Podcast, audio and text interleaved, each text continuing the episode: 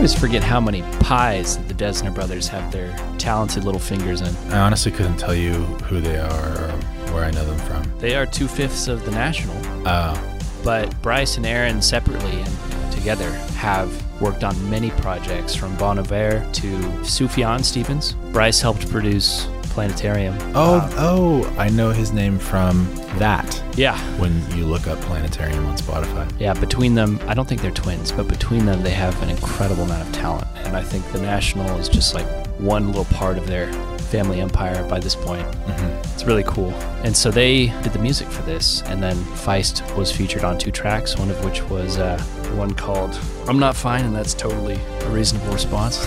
it's very Beautiful. subtle score, but we enjoy subtlety on this podcast as much as we enjoy a good blockbuster. That is true. Do you want to talk about the video game awards real quick? Oh, yeah. The Video Game Awards happened last night in all its corporate glory. It was so arousing that Gabe stayed up the whole time to watch it. No. No, he fell asleep watching it. But it's not, that's unrelated. I would have watched it all, if nothing than for my latent curiosity of another dying industry. But I was extremely tired for unrelated reasons. And that's actually not fair to say it's a dying industry. I think the video game industry is surging like ahead of the film industry, isn't it? I think video games yeah, makes and more I, money. I don't know if that was happening before COVID or after, but but yeah, the video game awards are kind of like the Golden Globes of the video game awards. A lot of drunk uh, Celebrities. yeah, corporate shilling, that sort of thing. There's no Oscars equivalent. It's just the VGAs is kind of a joke. But we did get a couple interesting teases, including some in film and television. Mhm. They showed their new first look at the Halo series, which will be on Paramount Plus next year. looks really good.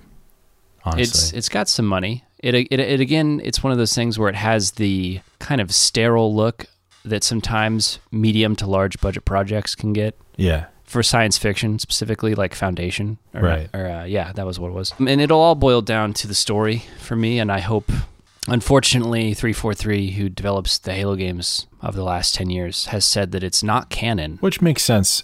Honestly, It's just so weird though, because it's like Star Wars. You have at this point decades of storytelling, of good storytelling, and I'm not just saying that because I'm a fan. And there's like dozens of books, just like Star Wars had. And for someone to come in and say we're just going to drop all that extended universe canon, it's like, come on, man. We're and I just I feel like it's going to be bad, and I'm preparing myself now. Um, but it's happening, so we'll see. There were other a few other teases, a couple games I'm interested in. we should note that Gabe is a huge Halo fan, much like he is a large League of Legends arcane fan. On top of being a fan of film and television. But Halo came first. It's like Yeah, it's a it's an old love, it's my first love. old flame, Halo was there when I became a human being. self-aware. Yeah. but uh, yeah, it was three hours of kind of just corporate chilling, and all we got out of it was a couple cool trailers. There's a sequel for a game I'm extremely excited about called Hellblade. Senua's Sacrifice was the first game, and this one's called Senua's Saga or something. Hmm. Senua. It's like a um, incredibly atmospheric story game set in the Viking, like North mythology Oh, scenario. that sounds cool. It's extremely cool, and it looks like it'll be a fun companion piece to. This just occurred to me to uh, Robert Eggers' Northman coming out next year. nice. Very violent, but incredible tone and atmosphere. yeah, Um, very dark, so very gritty. Sure. Grim. Yeah. So that'll be cool. There were a couple other things that I feel like happened that I can't remember because it was kind of just these things are always kind of just meh. There was a Matrix Resurrections Unreal Engine thing that I haven't actually looked at yet. I didn't even hear about that. I saw the Sonic the Hedgehog trailer. Oh, there was a Sonic 2 trailer. I'm excited about that one. Yeah. The first one wasn't bad, honestly. I It, didn't see it. it had Jim Carrey. Dr. Felt like old Jim Carrey again, which was nice in that movie, and, and um, Ben Schwartzman was really funny. But Jim can still turn it on. and then that Star Wars trailer was interesting. The Eclipse. Oh, yes. That was gorgeous.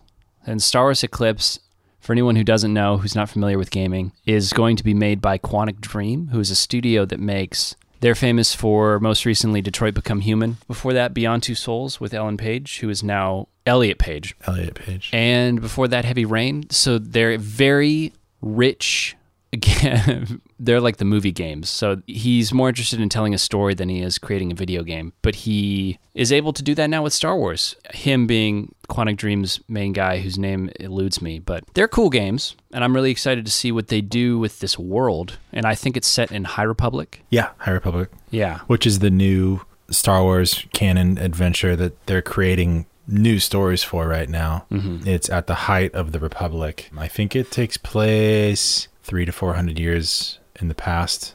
Yoda's there. Yeah, Yoda's still there on the council, but it's in the height of the Republic, not the old Republic, but the Mhm. height of the Republic. That'll be cool. I like the characters and what they're doing and the stories that they're telling with that. But uh, what else happened? Cowboy Bebop got canceled. Oh yeah, less than 28 days, which is usually how long Netflix will wait before they can a series. Like a month. They canceled this within like three weeks of its debut, which means I think the return rate on people finishing the show after having started it was really bad. Not even considering the people who just didn't start it at all. Mhm. But I feel bad for the people involved, but ultimately I think it's for the best.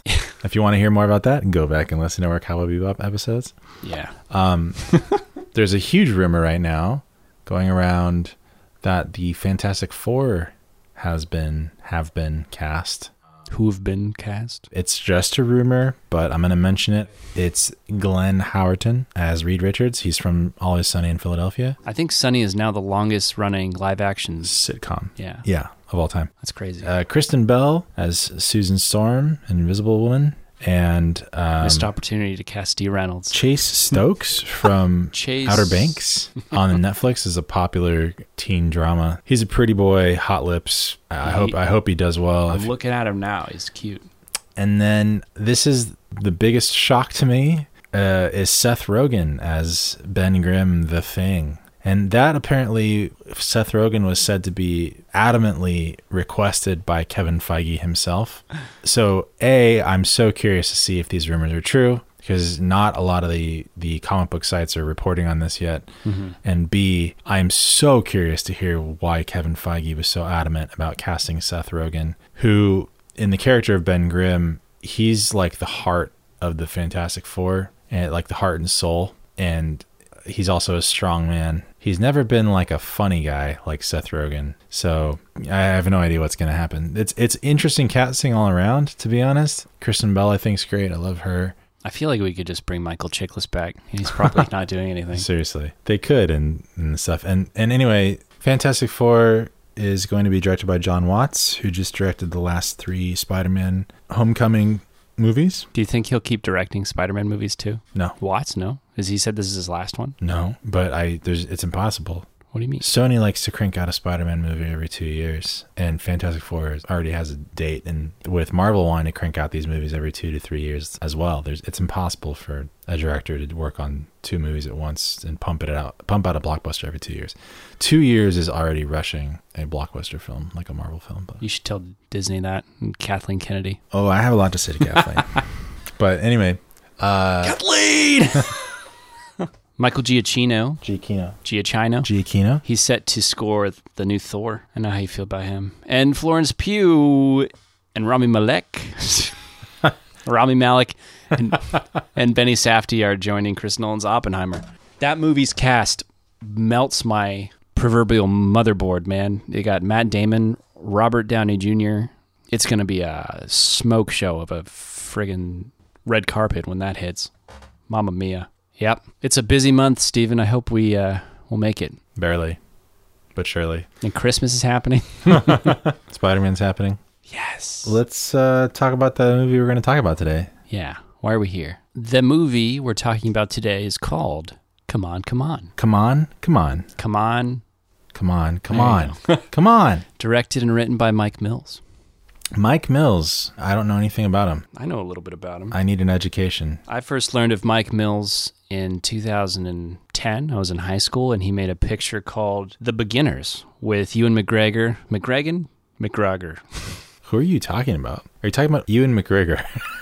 For some reason, I had a little bit of a stroke there. I was thinking about the wrestler. it's okay. Conor McGregor, but Oh, oh. same name. Beginners was uh, Ewan McGregor, Chris Plummer, Melanie Laurent, and he wrote and directed that one too. And it, it- you could see a lot of the same influence in his style and his themes. And that movie uh, was and is one of my favorite movies of all time in this category of like what I would I said to Steven is like it's not a, a genre film. It's just kind of a drama played very straight in real life. You called it non-genre film. Yeah, well, in my head, I always try to separate. I mean, compartmentalize sort of my favorite things when it comes to film and television from genre into like what is like real world storytelling. So something like Dune is a genre film for me. It's, you know, science fiction. Lord of the Rings is fantasy. But Mike Mills makes movies that are about uh, reality and modern day real world problems, regular people and their little stories of, you know, what they're going through, their little triumphs and just it's about being human, being Right. a person. So Kind of like um, what's his face? Noah Baumbach. Baumbach, who coincidentally, Mike Mills, I think, borrowed the cinematographer from that film from to shoot Come On, Come On, yeah. Oh, cool. Robbie Ryan shot both of those movies, so you can feel the similarities. Mike Mills also did 20th Century Women, which I did not see, have not seen yet. In 2016, that had Annette Bening. He also directed a uh, short film for The National for their 2019 album. Hmm. I'm Which easy you to liked find. a lot, right? Yeah, I, I love The National. They're one of my favorite bands. So Mike Mills apparently is pretty good friends with that band, or at least the Dessner brothers, who are, like I said, part of The National. Mm-hmm. So they scored the film, Right. and that's some of your creative power behind this movie. A lot of talented people who are pretty in tune with storytelling, and yeah. Let's talk about the actors. Yeah, this movie featured Joker himself, Joaquin Phoenix, whose sister Viv was played by Gaby Hoffmann, who I was not familiar with before, but you know her from I recognize her immediately because it, and this is like a kind of a theme in the movie, but these child actors and children meeting the adults or the adult version of these children. It's sort of a theme in the film. We'll talk about it. But she was like famously in so many movies when I was growing up. She was in probably most famously Field of Dreams, and she was also in Sleepless in Seattle. Hmm. I think she might have been Uncle Buck or Airplane or something like that. yeah, Uncle Buck. Uncle Buck With John Candy. and she looked exactly the same, but like a forty-year-old version of that. I don't know how old she actually is. Yeah. she was born in '82, I think. So yeah, she that was so cool to see her. And then Scoot McNairy Yeah, played the bipolar father. and great little cameo. I love Scoot McNairy. I love him too. He needs to be in everything. be more famous. No, he's he's one of those actors. It's like so well-rounded and they're so good at their job. hmm And Gaby Hoffmann's kid was played by Woody Norman. Woody Norman, uh, kid's about to blow up, probably. Oh, I'm sure. He's been in a couple things, little things, but this is uh, probably his launching point. And his character, Jesse, is the driving point of the whole movie. And his relationship with Johnny, or Joaquin, and the relationship with the mother.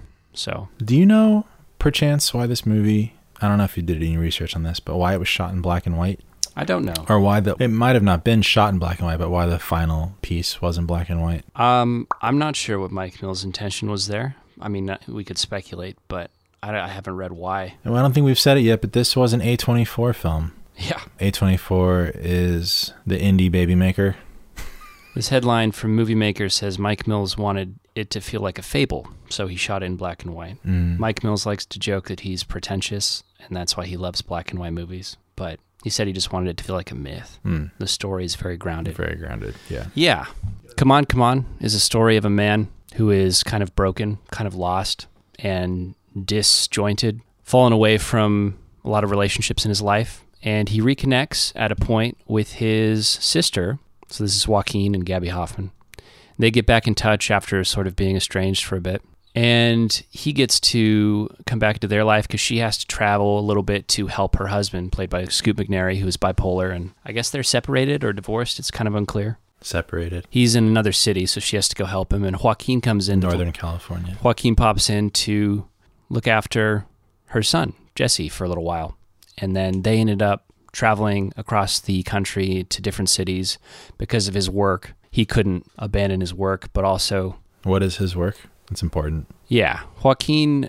We'll call him Johnny, I guess. Johnny. Uh, he interviews exactly what he is is unclear, but his, the nature of his work is interviewing youth from around the nation and getting their stories and getting their perspective on what the future might hold specifically. And their, Seems like he works for NPR or something. yeah, he's pro- he probably produces. Yeah, yeah, because uh, Gaby Hoffmann's character said that they heard him on the radio, so he does like a radio show.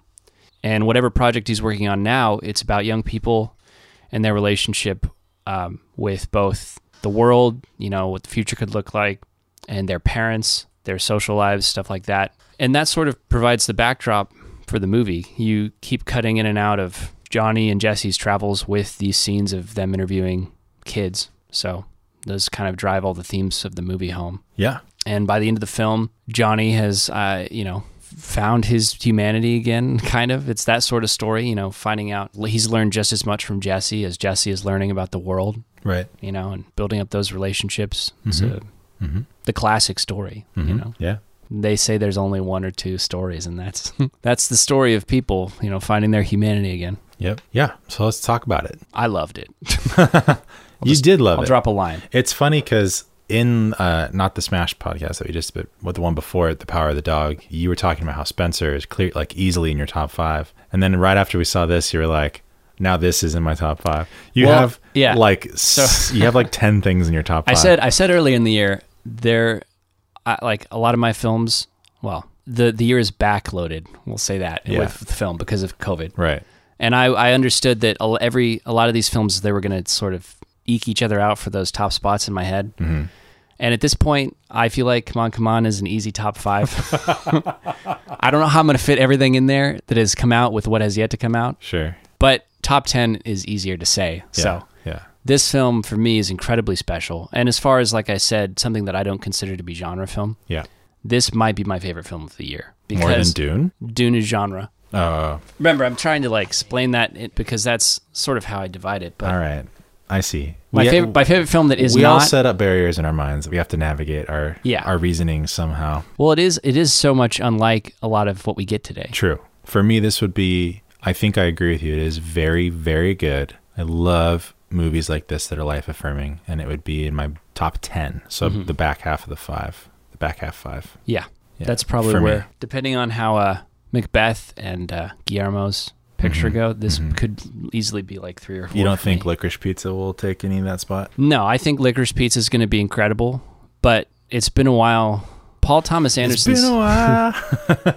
PTA's films, I think they're incredible and I love them like personally, but they don't like speak to the core of me like a lot of movies do. I just see them as like incredibly well made films that are enjoyable. it's interesting the movies that do speak to the core of you. Yeah. I always love it when a movie does because it gives me a little bit more insight into you and who you are. Spencer is a movie that did that, Yeah. and uh, Come On, Come On is a movie that did that. See, Power of the Dog was that way for me, mainly because I think it's like a perfect movie, hmm just from the technical standpoint. That's like where I'm coming from oftentimes when I'm watching something. I think I like things that are tragic. Oftentimes, too, when, well, no, I agree with you. But when the emotional aspect of a film is done so well that it, and it meets the technical aspect, Mhm. I'm like, oh, that's a perfect movie. There's nothing wrong with it, you know? That's And- kind of how I felt with this. Do you disagree? I think all the elements of filmmaking came together for me and Come On, Come On in such a simple like, way. Yeah. Um, I would not categorize this movie as simple. Yeah, well, not simple in terms of its design, but simple in terms of like this film was probably made on a modest budget. Yeah, yeah, yeah, yeah. I see what you're saying.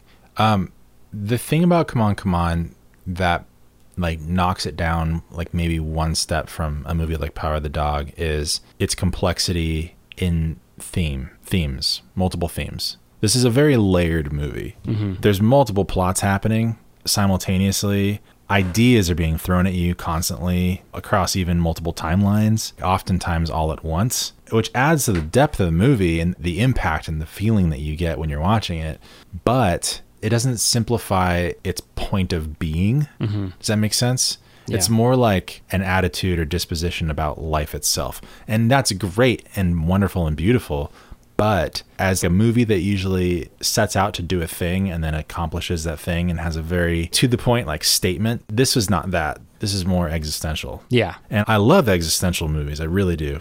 Some of my favorite films. But Mhm. I think just in my mind, I, I adhere to movies that set out to do a thing, take you on a journey that is full of subversion, and then accomplishes that thing in the end, like I was saying. It resolves it. There's like a closure. there. There's some sort of, and then it has like some sort of like punch in the gut statement at the end, Mhm. even if that's a, a negative feeling. But So this was like a soft ending that didn't really give you the punch in the gut. Correct.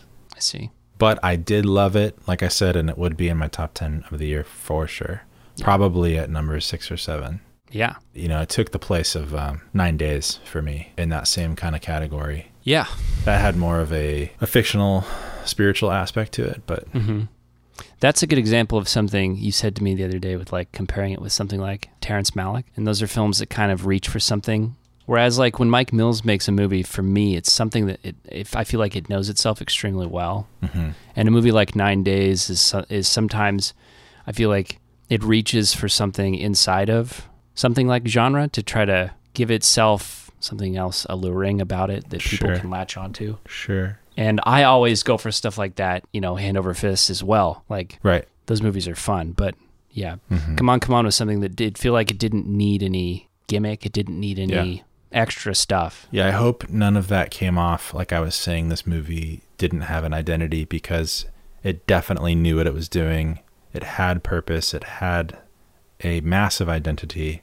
And it's just that its identity was that it was existential Yeah. and it had less of a uh, three act structure narrative that had like a specific, like a one liner punch to the gut point in the end, you know? Mhm. and there's a lot to say there like like i was saying it's it's layered to me like the thing that really popped out the most was it focused on age like as a concept and how essentially like young or old we're all trying to make sense of our feelings like our bodies our decisions our frustrations interactions with others. From the point of like i said concepts from the point of watching joaquin's character try to interact with his sister and his memories about his mom and at one point he physically faints and collapses and he says to jesse to the kid don't tell anyone. And he tries to cover it up. So there's that mm-hmm. shame factor and that's the thing is you have all aspects of humanity hope all the way to the point of hopelessness. Despair. despair yeah is, is captured in this movie. It has a lot to say about parenting as well. And it totally like gets it right. Like the constant questioning of how parenting is like the fear the joy. Um, joaquin is essentially experiencing parenting for the first time and he's constantly returning to his sister for advice about what to do. And so that constant questioning of what is right in parenting and how to act as sort of a mentor for the next generation is also an interesting question. And then that is like layered with him like trying to repair his relationship with his sister for a bunch of different things that went down in their past over the like maybe the last 5 previous years, 10 previous years. So there's the navigation of like relationship and the delicacy there. And like I said, it's multifaceted. And then his job talking about the youth of today is super fascinating. You know, you're constantly cutting between montages of hearing from the youth of today and their idealizations about the future. And so that's intercut throughout the whole film as well. And that is almost an analogy or a metaphor, what I think is a metaphor for Joaquin's hopes about his own life. Mhm. I'll give you an example. Like they talked about climate change at one point and how like adults kind of ignore that. And that's like emblematic, I think, of how he's not able to deal with change, also learning how to change, not really even understanding certain things, like why his relationship ended with the person that he's in love with. Or like even the idea that comes up in the interviews, like how kids are viewed by adults. Like Joaquin is learning how to treat his nephew the whole time. You know, it's a metaphor for that same thing. He also, I think, still views himself as a kid, and that was also kind of talked about in how the like the child actor thing. Like I was saying, like Joaquin was a child actor, Gaby Hoffmann was a child actor, Woody Norman is a child actor in the movie, and there's this constant play in relation between adult and child that is very fascinating to watch. Almost mm-hmm. like this is kind of the point. If I could extrapolate one point of the film, it would be that this movie is trying to link the separation, the gap between age, ages, and bind them back together by basically unifying humanity, if that makes sense. So Yeah. it's trying to take that down a step and say, hey, we're all just human at the end of the day. We all still feel the same way. We're navigating Earth the same way. Some of us know how to do it better than others, but oftentimes adults don't even know how to talk about their feelings. And that was also really funny because Joaquin Phoenix's character doesn't know how to talk about his feelings in a way that Woody Norman's character does and knows how to navigate his feelings and he's, you know, 9 years old. So, that was really fascinating as well. Yeah, that line of thinking is really embodied beautifully by Viv, Gaby Hoffmann's character, who is the mother of Jesse, and she's constantly, like you said, walking Johnny through this relationship and what like Mm-hmm. what what's the best way to be a parent and to be there uh, as a resource um, and as a friend as much as you are a parent to your child. Mm-hmm. And I absolutely adored that character and what it brought to that dynamic. Uh, you know, we Yeah. as someone who as a pe- I'm a pessimistic person, kind of misanthropic, and uh, I see a lot of problems as like the genesis of it is in the parenting often, you know, and Yeah. parents who don't know how to connect with their kids and how to love their kids and the character of Viv was was so just not only refreshing but just wonderful to watch and the way she interacted with Jesse who is potentially you know bipolar like his dad the way he deals with scenarios it might have hinted at that Mm. um, I did think about that at one point, which made me sad. yeah, it's sad, but also it just shows how incredible Viv is at being a mom. And I was like, it's such a beautiful relationship he has, or she has rather, with her son. Mm-hmm. Yeah, because for me, the movie, in a in a word, I guess what I walked away with was like conflict. That the human condition is one of conflict and the ways we deal with it. Right. There was even a scene in the middle of the movie where they're the characters are sitting around a table discussing one interview they got from a kid and how Mm-hmm. the perspective on human nature being violent or nonviolent. And that was a nice little sonat, like a thesis statement for me, Mhm. like the way Johnny has dealt with his past conflicts and his retreat and isolation from many of the meaningful relations in, in his life and how he's coming back to that. And meanwhile, you got like Jesse dealing with his parents, his father, his father's legacy, and his mom, who is still involved with his life and how he's processing that. As a precocious child, like you said, he's already like aware of all these things of how complicated living is, people. Mm-hmm. So that yeah, the idea of conflict and processing that and compartmentalizing it and dealing with it or not dealing with it was was my favorite part about the movie. Yeah. Totally. I will say that uh, apart from some interesting techniques in editing or cinematography, I think the best part about this movie was just the authentic and very naturalistic like acting. Felt Mhm. like at no point did I my immersion break with Joaquin, Gaby Hoffmann, like I said, was amazing, and the kid. It was all so believable and immersive. I just want to say that was amazing. We know Joaquin is a good actor, It almost seemed like it was unscripted. yes, yeah, and I think I might have read somewhere that some of it was. Probably. I mean, I, I just watching it, I was assuming that a lot of it was unscripted. Yeah, It seemed like Mike Mills maybe came up with some ideas and then said, "Hey, why don't you guys just play around with this and we'll try to capture the magic," you know. and capture it they did. I think this film should be required viewing. There's something so inherently real and true and good for people. And that's I I don't really feel like that way ever. I feel like film is art and art is something that is not only subjective but something that you should never force somebody into. But with movies like Come On Come On, there is such a purity of intention and a beauty mm-hmm. but also simultaneously, like I said, comparatively with something like Terrence Malick, there's no barrier to entry in terms of artfulness. Right. There is such, and this is what I mean when I simplicity is that it's it's so accessible. I think for every human being, regardless of your investment in film as a medium, storytelling as a craft. Come on, come on is beautifully pure in its its experience as cinema. That I think everybody should watch it, and they will be better for having seen it. And the lessons that are there to learn Mm-hmm. the experiences that I think everybody can relate to, no matter if you're from these cities that we visit in the film or you're, you know, part of these professions that are shown. I think there's like there's something there that, that can be learned and should be learned, whether it's parenting, whether it's uh, interpersonal relationships, Mhm. dealing with inner conflict. I think every person can take something different from this movie too. Yeah. You could put it in, in front of an audience of 100 and almost 100 different people can take something different from the movie. I was just thinking like I'm going to see my grandparents in a couple weeks and I would love to see this film with them, not only to get their perspective, but I think they would be Hmm. edified and Hmm. it is just I feel like something that everybody should see. I, I mean, and I never really feel like that. There are there are a lot of films where I'm like, it would be cool if people saw that and liked it, but this film I'm like, everybody should watch this movie. I definitely think, and I might be dreaming here, but I feel like it's good enough to be nominated for Best Picture Yeah, because it's not crazy like a lot of other A24 films. Doesn't have this massive feeling of existential dread, but it's very life affirming. hmm Yeah, I feel like it checks all the boxes of a Best Picture Yeah, nominee, yeah. but with none of the pretentiousness. Yes. pretension, pretense. Pretense, There's no pretense. It is just it's there, and it's uh, it's like right? it is authentic from the writing to the performances, but it's never like oh this is Oscar bait. You know, it's just like this could quietly win. Yeah, because it deserves it. yeah. Because it I do think anyone could see this movie, adult or anywhere from like teenager, teenage and up, you know, because I, I think it has something to say to everyone from that age and on. Yeah. And the last thing I would say on that note is that it's uh, something, the first thing that th- came to me in the movie is something I've been thinking about a lot recently is the older I get and I guess the more cynical I become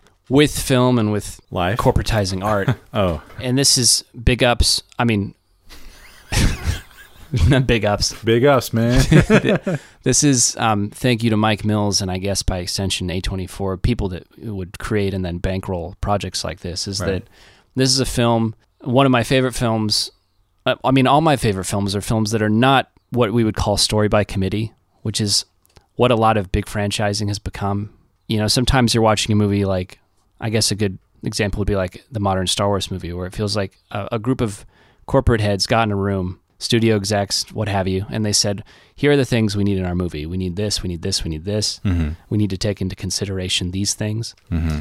But with movies like this, and with a lot of A24 pictures, it feels like it's Mike Mills's dream. You know, it's the artist went in with other creative and like-minded individuals Mm-hmm. and said, "We're going to tell a story, and we're going to make it real and pure, and we're not going to worry about um, anything else really, except what we want to tell." That is like the true, you know, definition of auteur. Yeah, You know, yeah, and those are my favorite movies. And as much as I can enjoy a good schlocky, campy Venom 2, if I'm blasted, uh, it doesn't. It's like it's completely forgettable. And hopefully, Come On, Come On will be one of those movies that sticks in my subconscious. I think it will be. yeah. If the last 48 hours is any indication, it will be. Yep. Yeah. Come on, come on. It's definitely a must see film. We here put our stamp of approval on it. And we're going to end with a song from the score. The Dessner Brothers from The National.